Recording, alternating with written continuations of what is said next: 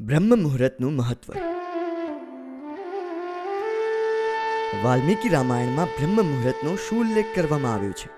વાલ્મીકી રામાયણ અનુસાર હનુમાનજી સીતા માતાને શોધતા શોધતા બ્રહ્મ મુહૂર્તમાં જ અશોક વાટિકા પહોંચ્યા હતા. ત્યાં તેમણે વેદોના મંત્રોનો ધ્વનિ સાંભળ્યો હતો અને એનાથી તેમનું મન પ્રફુલ્લિત થઈ ગયું હતું. માનસિક તથા શારીરિક રીતે સ્વસ્થ રહેવા માટે બ્રહ્મ મુહૂર્તમાં ઉઠી જવું અત્યંત લાભકારક છે. બ્રહ્મ મુહૂર્તમાં વાતાવરણમાં પ્રાણશક્તિ વિશેષ હોય છે અને પ્રાણની વર્ષા થતી હોય છે.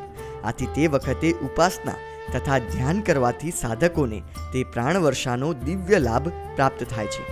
પરિણામે સાધકને ઓછા સમયની સાધનામાં વધારે લાભ પ્રાપ્ત થાય છે.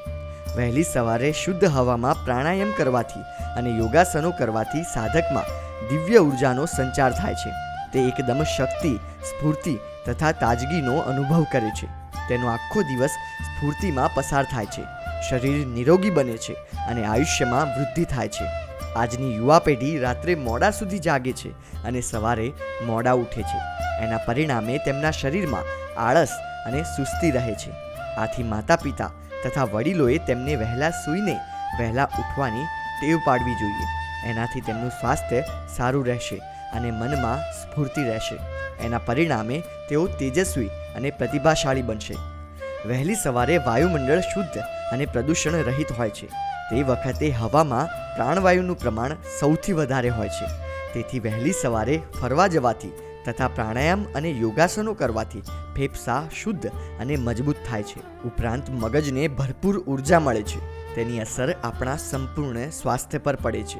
આમ શરીરના સ્વાસ્થ્યની દ્રષ્ટિએ મગજની સ્ફૂર્તિ, શક્તિ અને શાંતિ માટે તથા આત્મિક વિકાસ કરવા માટે બ્રહ્મ મુહૂર્તના દિવ્ય અને અદ્ભુત સમયનો યોગ્ય રીતે લાભ લેવો જોઈએ. બ્રહ્મ મુહૂર્તનો સદુપયોગ કરવાથી સ્થૂળ શરીર, સૂક્ષ્મ શરીર અને કારણ શરીર ત્રણેયને અદ્ભુત લાભ થાય છે.